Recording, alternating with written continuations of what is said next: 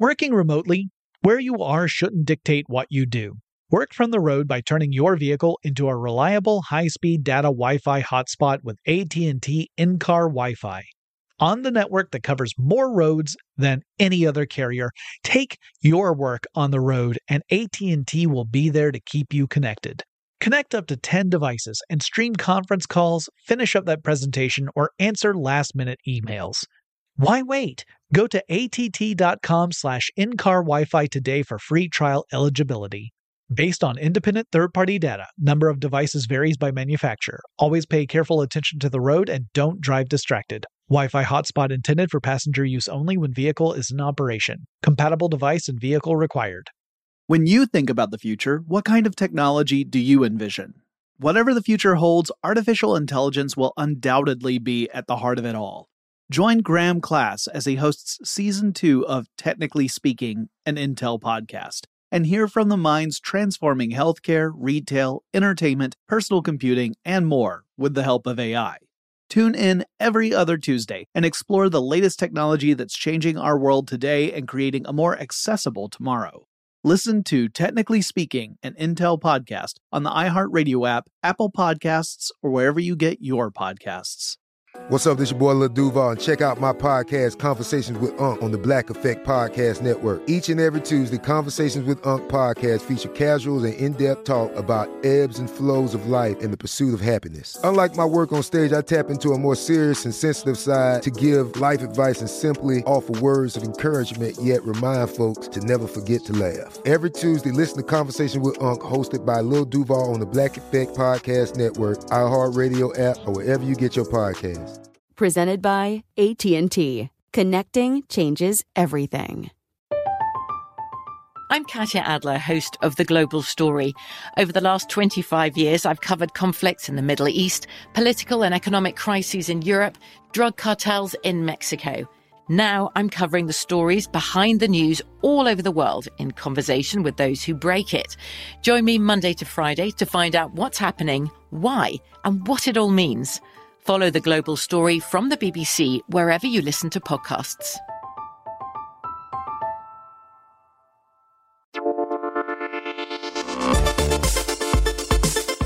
Welcome to Tech Stuff, a production from iHeartRadio. Hey there and welcome to Tech Stuff. I'm your host, Jonathan Strickland. I'm an executive producer with iHeartRadio, and I love all things tech. And this is the tech news episode for Thursday, January twenty-eighth, twenty twenty-one. And you know, guys, I often start the news episodes with some heavy stuff. And today is no exception, except that this is more of a good news heavy story than a bad news one. So that's a nice change.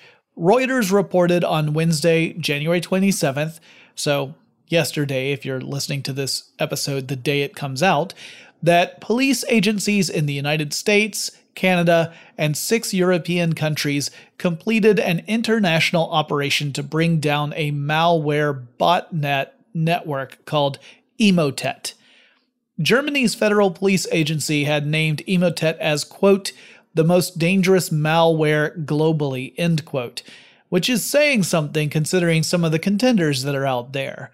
Emotet is a type of malware called a Trojan, which, like the Trojan horse of legend, serves as a delivery mechanism for some other type of code, typically malicious code. So Emotet is the nasty piece of software that creates the opportunity for other potentially nastier pieces of software to infiltrate a system. So it could help deliver code that encrypts everything on a computer, which would lead you toward ransomware, or it could be used to allow hackers to install monitoring software to keep an eye on everything going on in a system, or even giving administrative level access to various computers, and so on. The main way this malware spread was through email attachments, so it used the old tried and true phishing technique, which is still around for a reason. People still fall for it. It first appeared back in twenty fourteen, and it has gone through various cycles of activity and inactivity.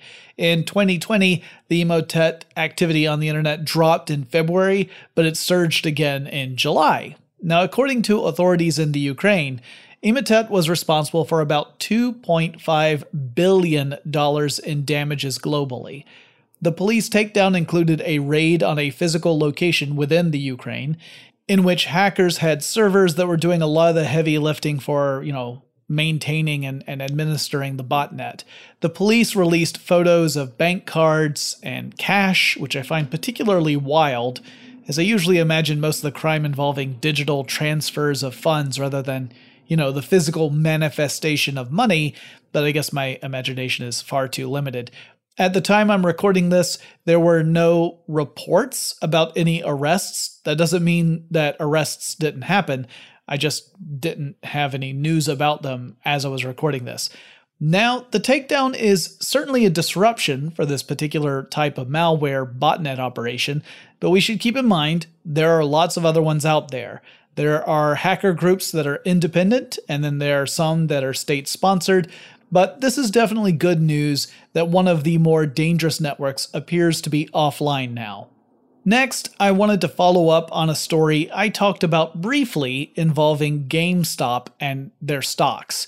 Now, if you listened to recent news episodes, you heard me talk about GameStop and use that as a way to explain the process of short selling. That's where an investor borrows stock that doesn't belong to that investor and then sells that stock for market price and then hope that the price of the stock falls so that the investor can then buy back those borrowed shares and pocket the difference. Because the investor is obligated to return the borrowed shares. The goal is for you to buy back those borrowed shares when they're cheaper. And then, you know, you get to keep whatever the difference was between the sell price and the buy price. Well, we knew that a subreddit called Wall Street Bets was driving the price of GameStop stock up after a company called Citron and another one called Melvin Capital had recommended that the stock be used as a short sell. In fact, those companies were short selling GameStop stock, and they were anticipating that there was going to be a drop in stock price. Now, in my last piece on this, the price of GameStop stock is so hard to say that, by the way. Anyway, that stock had climbed seventy percent in a day.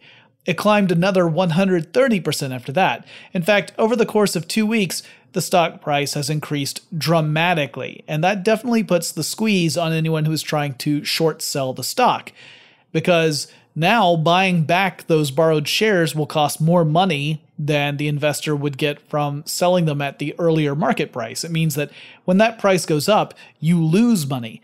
If you were, quote unquote, selling stock at ten dollars, and then the stock goes to twenty dollars and you have to buy back that stock, well, now you're paying twice as much, right? So when stock prices go up, short selling becomes a loss for the investor. Now, some investors will double down. They will start short selling even harder. They will start selling more stock that they don't own with the hope that the new higher price of stock is going to take a turn and start dropping again. And thus they'll be able to cover their original short sell and perhaps make money in the long term by jumping on it again. But this activity of, of uh, buying and selling, it ends up pushing the stock price even further up. So it becomes a vicious cycle that becomes known as a stock squeeze, or a short squeeze, really. Well, back in uh, January twelfth, GameStop stocks were selling at nineteen dollars and ninety-five cents per share. And I mentioned that they've increased dramatically. So what does that actually mean? Well, by January twenty-seventh, the stock price was at three hundred fifty dollars per share.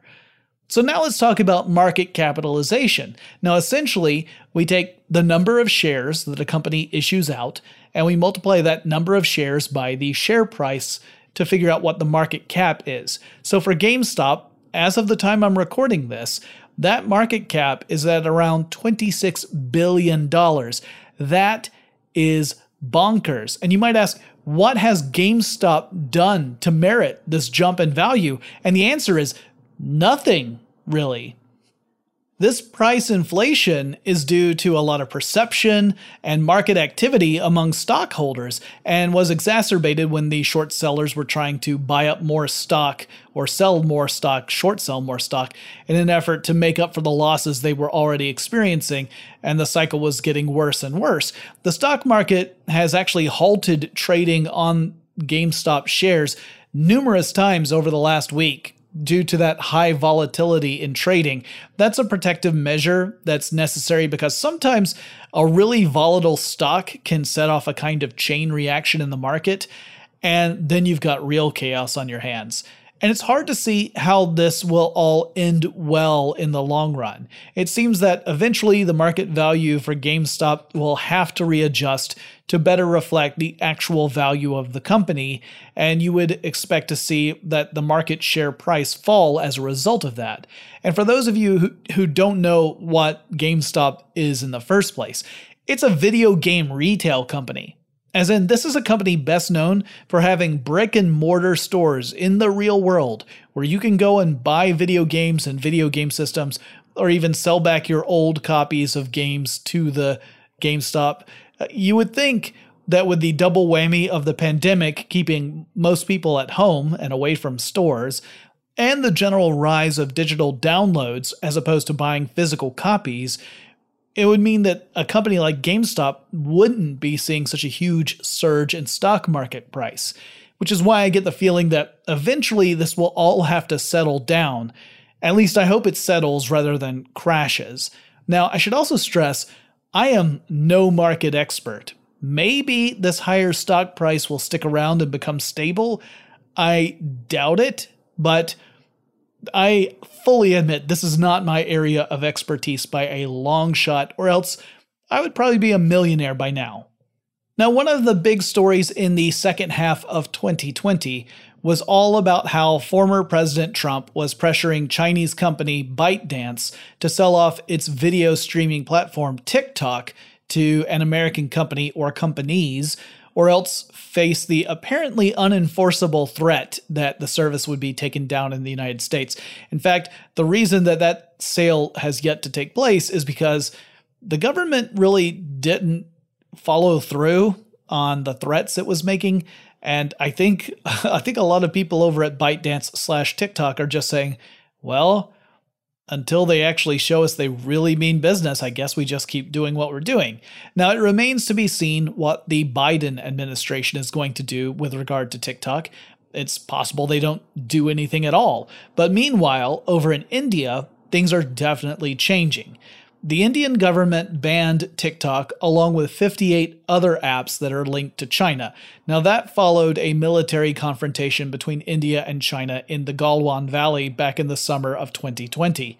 And this week, ByteDance announced it was shutting down nearly all of its operations in India and laying off almost every employee there as well. One unnamed source told the website InTracker that as many as eighteen hundred people would lose their jobs, and the company would, would retain around maybe two hundred fifty employees in India. Some of the other apps affected by this ban include the mobile version of PlayerUnknown's Battlegrounds and the messaging service WeChat. In terrifying news, The Guardian reports that a U S government-appointed panel that included tech executives have made the recommendation that the United States pursue the development of military A I applications, including weapons powered by artificial intelligence. Leading that panel was Eric Schmidt, former C E O of Google. I guess it kind of is fitting to say that before he was C E O of Google, the company had kind of an unofficial motto of don't be evil, and that's not the motto anymore. I'm not saying the two are connected, but I'm not not saying the two are connected. Anyway, the logic of this, if you can call it that, is that the A I would, if designed properly, make fewer mistakes than people. And, you know, that if designed properly is an enormous qualification there. I mean, if we have seen stories about how image recognition software can sometimes get things really wrong at times, that can go from embarrassing to outright offensive, you know, that kind of opens up your eyes. When that happens, you might be dealing with some harsh criticism and maybe It might lead to a deeper discussion about topics like bias and transparency in artificial intelligence. But when we're talking military applications, it's obviously a more immediate issue of life or death type of scenarios. A former Deputy Secretary of Defense named Robert Work said that, quote, "It is a moral imperative to at least pursue this hypothesis," end quote, which might come as news to the hundreds of computer scientists who have previously spoken out about this very concept.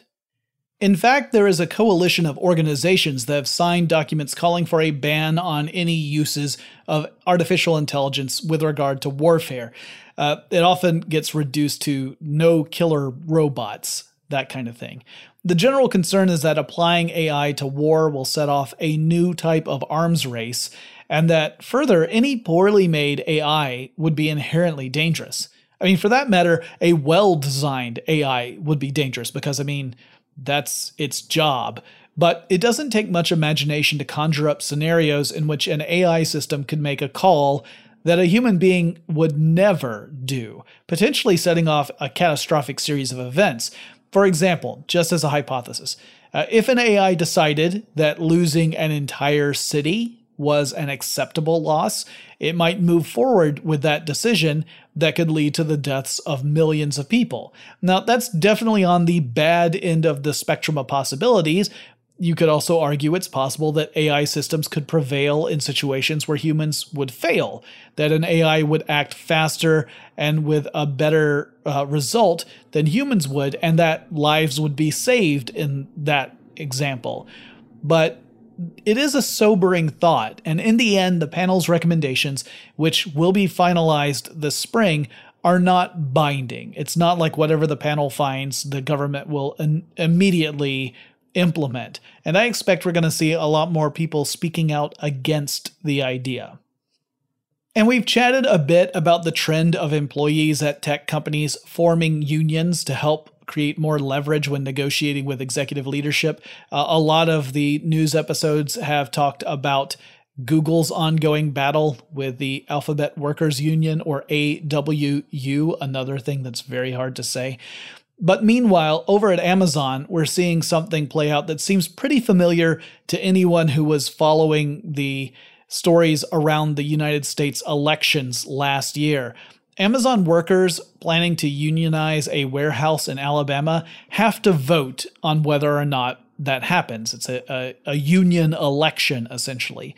Now the people trying to form the union want to hold this vote through mail-in ballots. I mean, we're in the middle of a pandemic, so going to a physical location in order to cast your vote is frowned upon, generally speaking. But Amazon is pushing back on this. They're attempting to force the workers to participate in an in-person vote instead, perhaps due to the fact that it might be a way to discourage people from voting. I mean, that's that's my just hypothesizing. I don't have anything to back that up.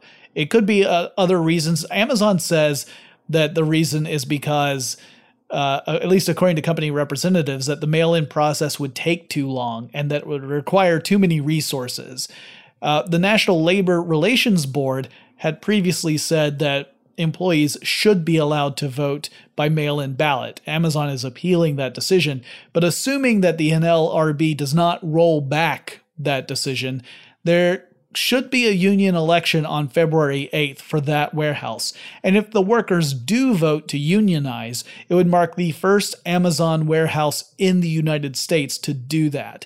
I'm sure much of the tech sector has its eyes on Alabama, as between Amazon and Google, we could end up seeing a general move toward unionization in the tech space. I've got a lot more to cover in today's episode, but first let's take a quick break. Working remotely, where you are shouldn't dictate what you do.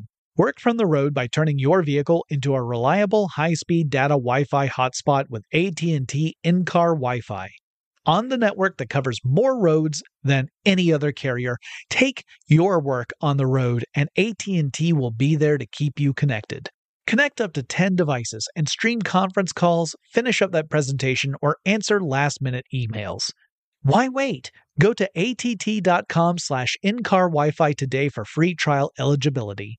Based on independent third-party data, number of devices varies by manufacturer. Always pay careful attention to the road and don't drive distracted. Wi-Fi hotspot intended for passenger use only when vehicle is in operation. Compatible device and vehicle required.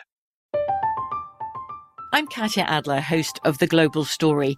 Over the last twenty-five years, I've covered conflicts in the Middle East, political and economic crises in Europe, drug cartels in Mexico. Now I'm covering the stories behind the news all over the world in conversation with those who break it. Join me Monday to Friday to find out what's happening, why, and what it all means. Follow The Global Story from the B B C wherever you listen to podcasts. When you think about the future, what kind of technology do you envision? Whatever the future holds, artificial intelligence will undoubtedly be at the heart of it all. Join Graham Klass as he hosts Season two of Technically Speaking, an Intel podcast from Ruby Studio in partnership with Intel. Explore the future of technology that's rapidly evolving our world today with the help of A I. There is still so much work and research needed to fully understand the power and potential of A I. And Intel is at the forefront of implementing A I and revolutionary technology that's changing the world we live in for the better. In each episode, Graham interviews the minds transforming medicine and healthcare, retail, entertainment, personal computing, and more, while pioneering new uses for A I in these spaces. Tune in every other Tuesday and explore the latest technology that's changing our world today and creating a more accessible tomorrow.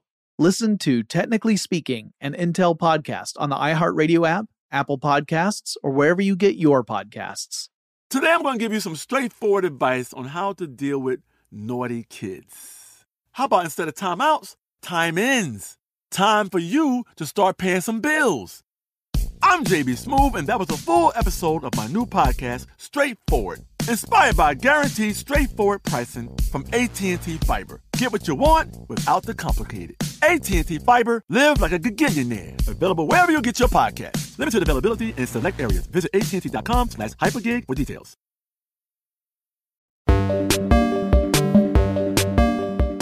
The Iranian government has issued a new social networking ban, this one targeting Signal, the messaging app. Now, you might remember from recent episodes that Signal was having a bit of a growth spurt because people who had been using WhatsApp, which is owned by Facebook, had started to abandon WhatsApp, and they were turning to companies like Signal and Telegram instead. Well, Iran has already banned Telegram, and now Signal has followed suit.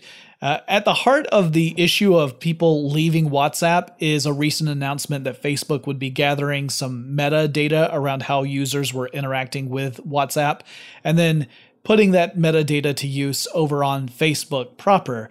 And that raised a lot of privacy concerns that led to people kind of abandoning ship. Well, the Iranian government does, doesn't seem too thrilled with Signal's product, which includes encrypted communication services. As such, the government dropped all Signal traffic on the, the country's internal networks. And the government has also uh, ordered Iranian app stores to drop Signal from their virtual shelves. As I said, Telegram had already been banned in Iran. It's still in use in Iran. You just can't download it legally there, but there are people who are still using it in order to communicate. And in fact, when it comes to social apps that allow for messaging, the only two big ones that have not yet been banned by Iran are WhatsApp and Instagram, both of which are owned by Facebook. Mahsa Alimardani, a researcher with Article nineteen, speculates that this is probably because the Iranian government wants to put bans in place on social services before the services grow large enough for it to cause a noticeable uproar within the country. Uh, generally speaking, the Iranian government tends to not like it if people can talk without them being able to see what they're talking about, uh, as the Iranian government can fall a little bit on the paranoid side of the scale. N B C reports that a survey conducted by the National Association for Business Economics found that around eleven percent of respondents, which were mainly, you know, business leaders, expected to see a future in which all employees would return to offices. So in other words, eleven percent of those surveyed said, yeah, I think we're going to get to a point where everyone will be back in the office, which means everybody else was saying, I'm not so sure about that. In fact, more than half of them said that they had already allowed for most or all staff to work remotely during the pandemic. And the general consensus is that, at least for the short term, most companies are seeing a future in which a significant percentage of the workforce will continue to work from home rather than commute to an office. Or they might move to a model in which people do come in for some days during the week and they work from home on other days, which is what I was doing before the pandemic switched me over to working from home almost entirely exclusively. I am not surprised by the results of this survey. I am curious how it will affect office spaces moving forward. Uh, for some companies, the office is a bit of prestige, right? It's something that can be used to impress partners and clients or potential hires, but an empty office doesn't give off quite the same vibe, and office space can be really expensive to maintain, particularly in fashionable parts of town. So I imagine some businesses will examine various scenarios, including some that see them downsizing the actual office space used in an effort to cut costs and conserve resources.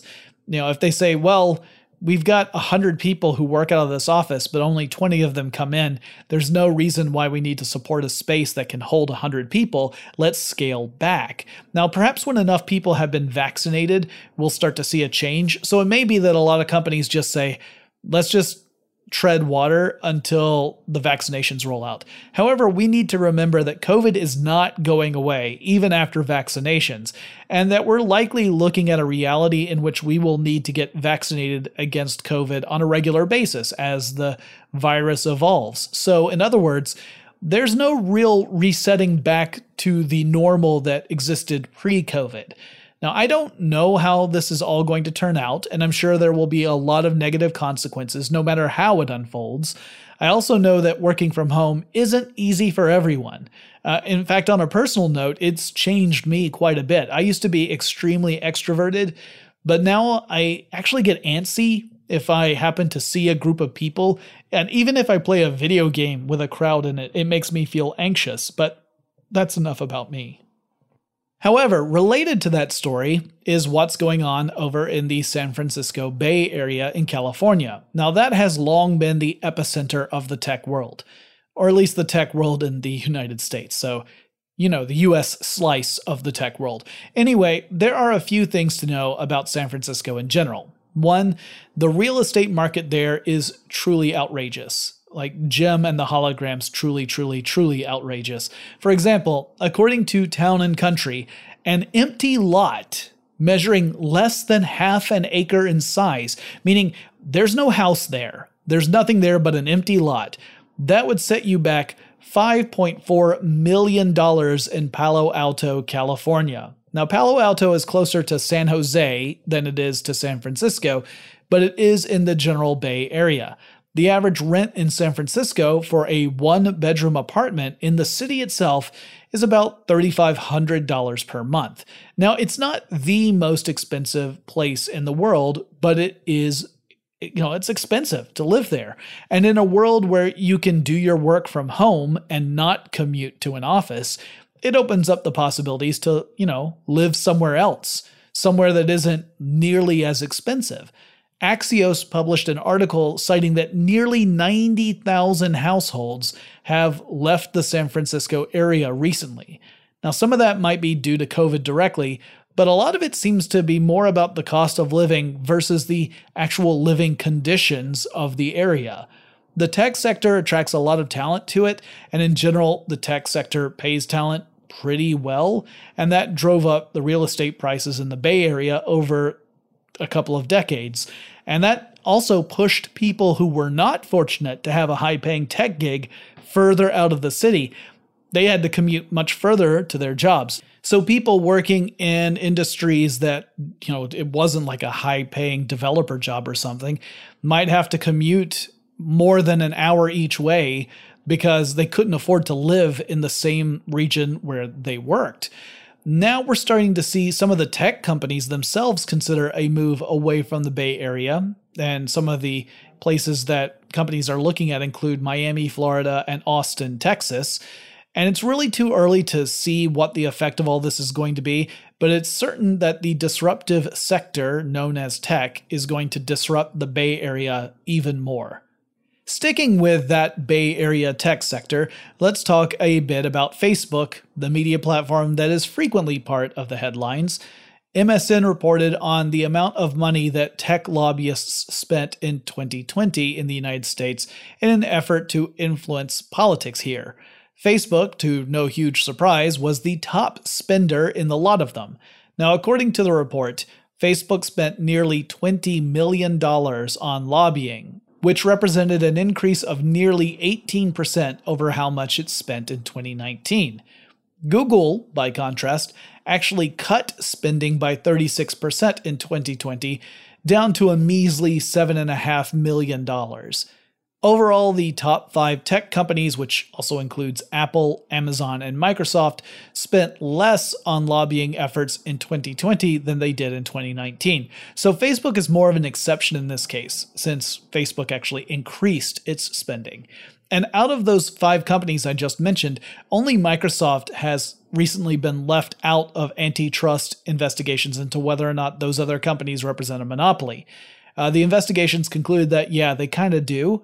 So, hey, Microsoft dodged a bullet on that one. But then let's remember that Microsoft itself has been the subject of antitrust investigations in the past.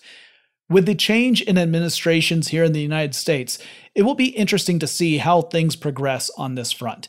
Will various state and federal agencies push to break up some of these companies? Will the unionization efforts create complications for them? I have no clue, but I'll be keeping an eye out on this and, of course, reporting it to you guys. And another Facebook story, this one really a grim one, centers on material posted on Facebook that denies or distorts information about the Holocaust, like claiming that the Holocaust was a hoax, you know, that it never happened. Uh, the Anti-Defamation League has long pressured Facebook to take a more active role in banning posts that claim that the Holocaust was a hoax.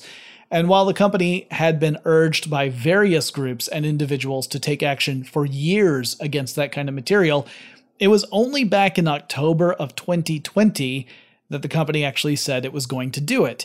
In a blog post by Monica Bickert, who is the vice president of content policy at Facebook, the company laid out that the official hate speech policy for Facebook would now include any content that, quote, denies or distorts the Holocaust, end quote. But now, several months later in twenty twenty-one, the A D L found that such content still pops up on Facebook and stays there, including Facebook groups dedicated to claiming that the Holocaust was a hoax. The organization thus awarded Facebook the grade of D, a failing grade, for its efforts to moderate such content. This kind of reinforces the idea that it is relatively easy to create an algorithm that's designed to boost content that shows signs of a lot of, air quotes, engagement, but it is a lot harder to find ways to moderate content to remove stuff like hate speech and misinformation. And that is a huge problem, because in the meantime, Facebook continues to be a misinformation distribution machine with incredible reach. And it was, you know, had, a, had an economic incentive to be like that, because again, engagement means spending more time on the platform. Spending more time on the platform means being served more ads, and ads are how Facebook makes the vast majority of its revenue. So it had an incentive to keep people there, and if people are staying there because of bad stuff, then there wasn't a whole lot of incentive to remove the bad stuff until public pressure reaches a point where it's undeniable. And that's kind of where we are, and even now Facebook is still failing, at least according to the Anti-Defamation League. Well, we have a couple more stories for this episode, but before I get to that, let's take another quick break. Working remotely, where you are shouldn't dictate what you do. Work from the road by turning your vehicle into a reliable high-speed data Wi-Fi hotspot with A T and T in-car Wi-Fi. On the network that covers more roads than any other carrier, take your work on the road and A T and T will be there to keep you connected. Connect up to ten devices and stream conference calls, finish up that presentation, or answer last-minute emails. Why wait? Go to att.com slash in-car Wi-Fi today for free trial eligibility. Based on independent third-party data, number of devices varies by manufacturer. Always pay careful attention to the road and don't drive distracted. Wi-Fi hotspot intended for passenger use only when vehicle is in operation. Compatible device and vehicle required. From B B C Radio four, Britain's biggest paranormal podcast is going on a road trip. I thought in that moment, oh my God, we've summoned something from this board. This is Uncanny U S A. He says, somebody's in the house, and I screamed. Listen to Uncanny U S A wherever you get your B B C podcasts, if you dare.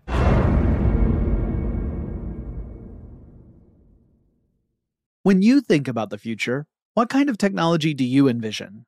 Whatever the future holds, artificial intelligence will undoubtedly be at the heart of it all. Join Graham Klass as he hosts Season two of Technically Speaking, an Intel podcast from Ruby Studio in partnership with Intel. Explore the future of technology that's rapidly evolving our world today with the help of A I. There is still so much work and research needed to fully understand the power and potential of A I. And Intel is at the forefront of implementing A I in revolutionary technology that's changing the world we live in for the better. In each episode, Graham interviews the minds transforming medicine and healthcare, retail, entertainment, personal computing, and more, while pioneering new uses for A I in these spaces. Tune in every other Tuesday and explore the latest technology that's changing our world today and creating a more accessible tomorrow. Listen to Technically Speaking, an Intel podcast on the iHeartRadio app, Apple Podcasts, or wherever you get your podcasts. Today I'm going to give you some straightforward advice on how to deal with naughty kids. How about instead of timeouts, time ins? Time for you to start paying some bills. I'm J B Smoove, and that was a full episode of my new podcast, Straightforward, inspired by guaranteed straightforward pricing from A T and T Fiber. Get what you want without the complicated. A T and T Fiber, live like a gigillionaire. Available wherever you get your podcast. Limited availability in select areas. Visit att.com slash hypergig for details.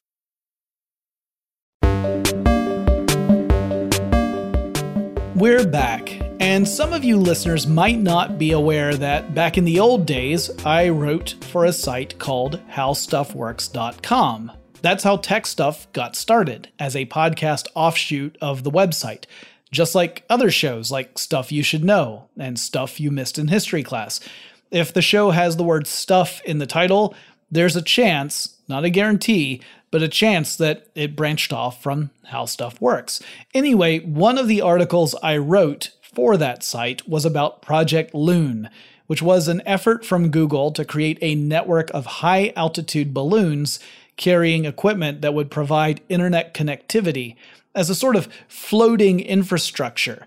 And it was an innovative approach to extending internet connectivity to remote areas that otherwise might go without. So, for example, think of like a little town in Africa that's many, many, many miles away from the nearest big city.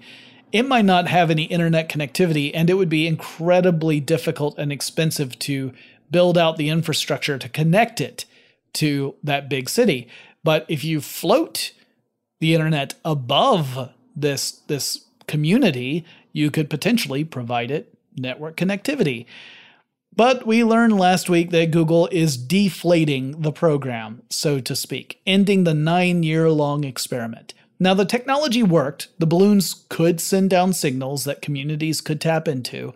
The high altitudes were above really gusty winds, so it was possible to maintain a connection to specific regions. You knew what was going to happen with the balloons, so if you just had enough coverage, then you could maintain that connectivity. But the company could not find a way to make the business work from a revenue perspective. So in other words, it was just costing too much to deploy and maintain than could be balanced out through revenue. And so we see the loons sink back down to Earth. And we're really seeing a different approach, satellite services.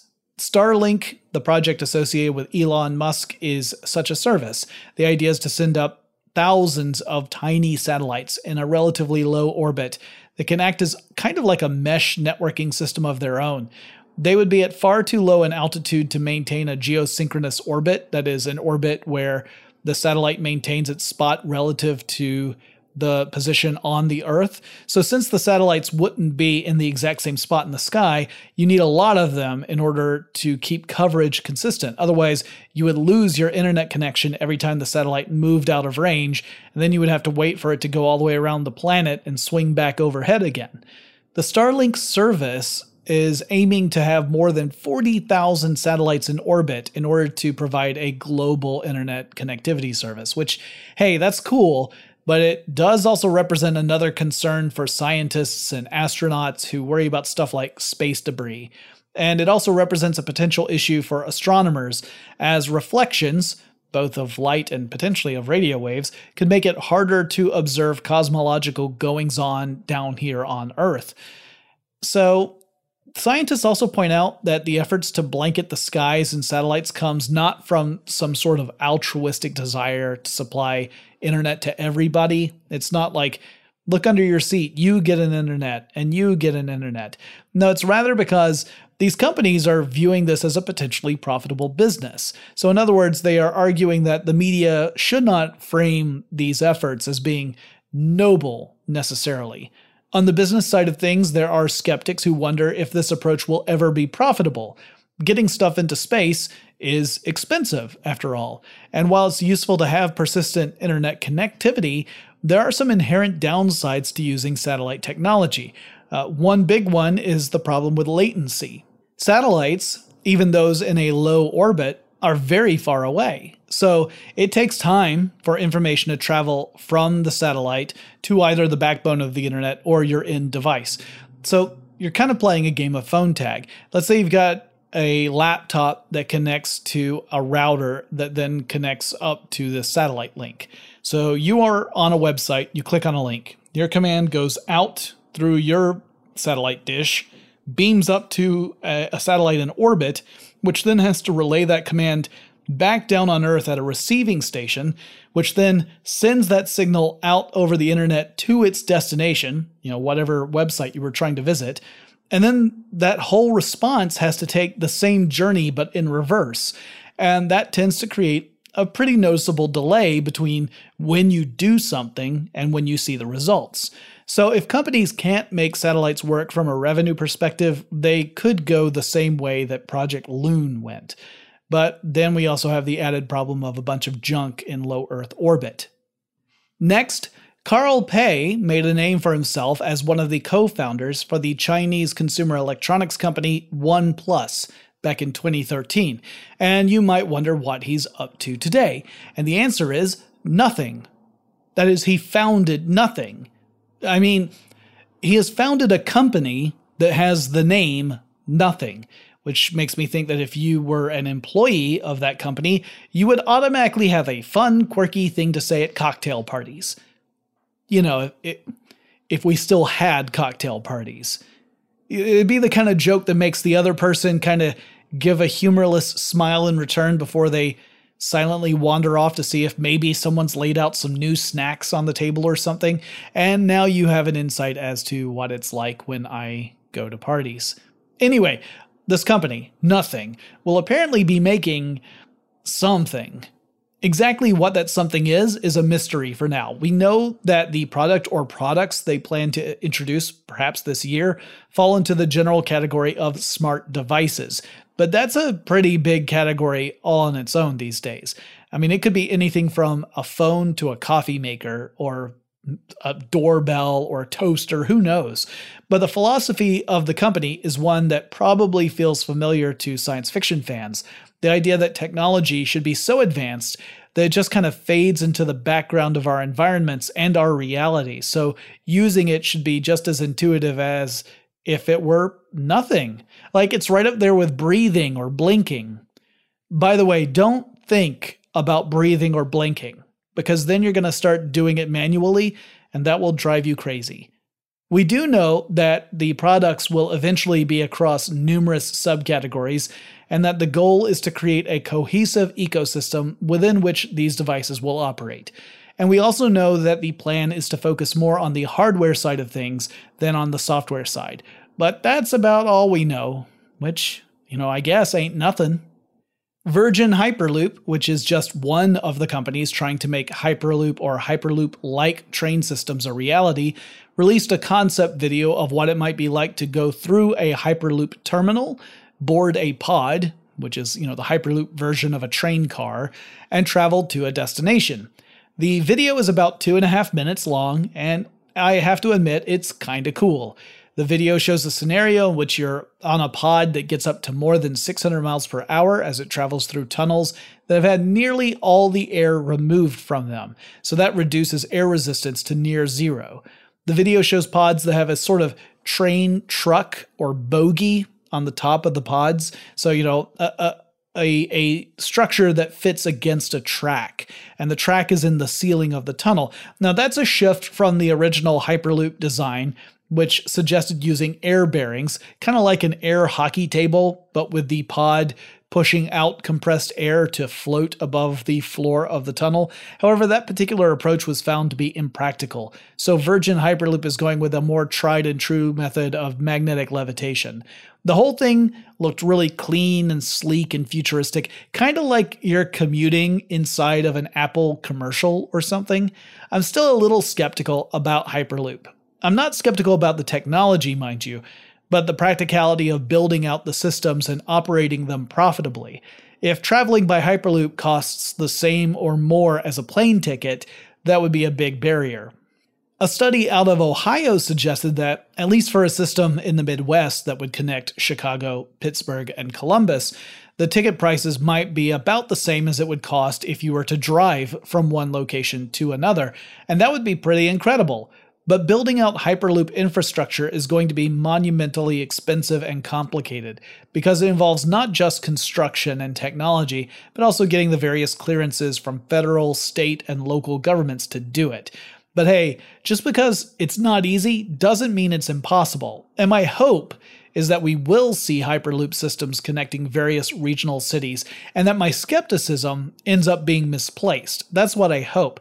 I don't feel like that's going to work out, but I'm hoping I'm wrong, because I would personally love for there to be a Hyperloop connecting, say, Atlanta with Orlando, Florida. In the official Google blog, we saw a post about how COVID continues to dominate our world. That's not news, and that it can be really challenging to navigate all the various information sources to find out important information, like where you can actually go to get vaccinated. To that end, Google's C E O said that the company is focusing on providing timely and accurate information about vaccines catered to a person's location. And he wrote that within a few weeks, we should see that Google Maps in places like Arizona, Louisiana, Mississippi, and Texas will allow you to search for locations that offer the vaccine, and that the results will also have accompanying information about whether you would need a referral or an appointment. Maybe it's a drive-through location, all that kind of stuff. Everything you need to know before you actually go. Now, as someone who had spent a lot of time researching this kind of information for my parents, who thankfully on their own were able to get appointments, I definitely have an appreciation for tools that make this easier. I mean, I do this stuff for a living, and even for me, it was a little too complicated. And finally, Twitter is giving a gift to the world of academia, an overdue gift, and that gift is free access to the full history of all public conversation on Twitter. Now, previously, researchers who wanted to use that information had to pay a premium to get that full record. Now they can just apply to Twitter's research track for approval, and if they're accepted, they will be able to access the full history of all public tweets. Now, why would anyone want to do that? Well, they might want to research big trends in behaviors, you know, kind of track when certain things started to appear on Twitter, when did they peak, when did they settle off, how did that relate to things that were going in the real world. So a lot of things that might be re- related to sociology and psychology, that kind of stuff. And while it might sound scary to hear that suddenly someone's got access to everything that's ever been posted on Twitter, keep in mind that's not quite accurate. It only covers public tweets, so any protected tweets are not included in this. And it should also remind us that when we post something to a public forum, the important thing to remember is that it is public. So, hey, if you're having second thoughts about tweeting that joke that you thought was funny, but other people might find it offensive, you know, maybe just don't do it. Now, that's advice for everyone, including myself. I've certainly been guilty of rattling off a tweet that at the time I was like, ha ha ha, aren't I so clever? And then like five minutes later, I realized, ooh, you know, sometimes it's better to be quiet or kind than clever. In fact, frequently it's better to be quiet or kind than clever. Something I'm working on personally, as uh, being clever was a big part of my personal identity for a long time, but now I don't, I don't think it's necessarily the best trait for me. Anyway, that's enough self-reflection from Jonathan for this episode. If you guys have suggestions for topics that I should cover in episodes of Tech Stuff, you should reach out to me. The best place to do that is on Twitter. The handle for the show is Tech Stuff H S W, and I will talk to you again really soon.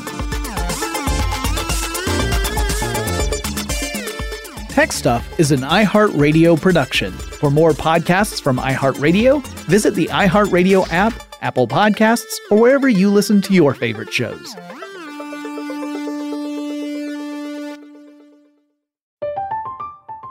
I'm Katya Adler, host of The Global Story. Over the last twenty-five years, I've covered conflicts in the Middle East, political and economic crises in Europe, drug cartels in Mexico. Now I'm covering the stories behind the news all over the world in conversation with those who break it. Join me Monday to Friday to find out what's happening, why, and what it all means. Follow The Global Story from the B B C wherever you listen to podcasts. If a new house is on your wish list in the next five years, grow your savings faster and experience your dreams with an Ohio Homebuyer Plus account from Kemba Financial Credit Union. A savings account specifically designed to save for a new home where you can earn seven percent A P Y, a five hundred dollars matching bonus, and a fifteen hundred dollars mortgage closing cost credit. Learn more at Kemba dot org. Offer expires March thirty-first, twenty twenty-five. A P Y equals annual percentage yield. Restrictions apply. N M L S two nine two two three zero. Equal housing lender. Federally insured by N C U A. We are the voice of NASCAR. The green flag is in the air, and we are underway. The great American race. The Motor Racing Network. NASCAR Cup, Xfinity, and Craftsman Truck Series Racing. Live on your hometown radio station and M R N or NASCAR dot com. Martinsville, Talladega, the Chicago Street Course. We have the side-by-side action and last lap passes for the win. Photo finishes. Ryan Blaney will win. The voice of NASCAR, the Motor Racing Network. Network. Xumo Play is your destination for endless entertainment. With a diverse lineup of three hundred fifty plus live channels, movies, and full T V series, you'll easily find something to watch right away. And the best part? It's all free. Love music? Get lost in the nineties with iHeart nineties, dance away with hip-hop beats, and more on the iHeartRadio music channels. No logins, no signups, no accounts, no hassle. So what are you waiting for? Start streaming at play dot xumo dot com or download from the app and Google Play stores today. All you can stream with Xumo Play.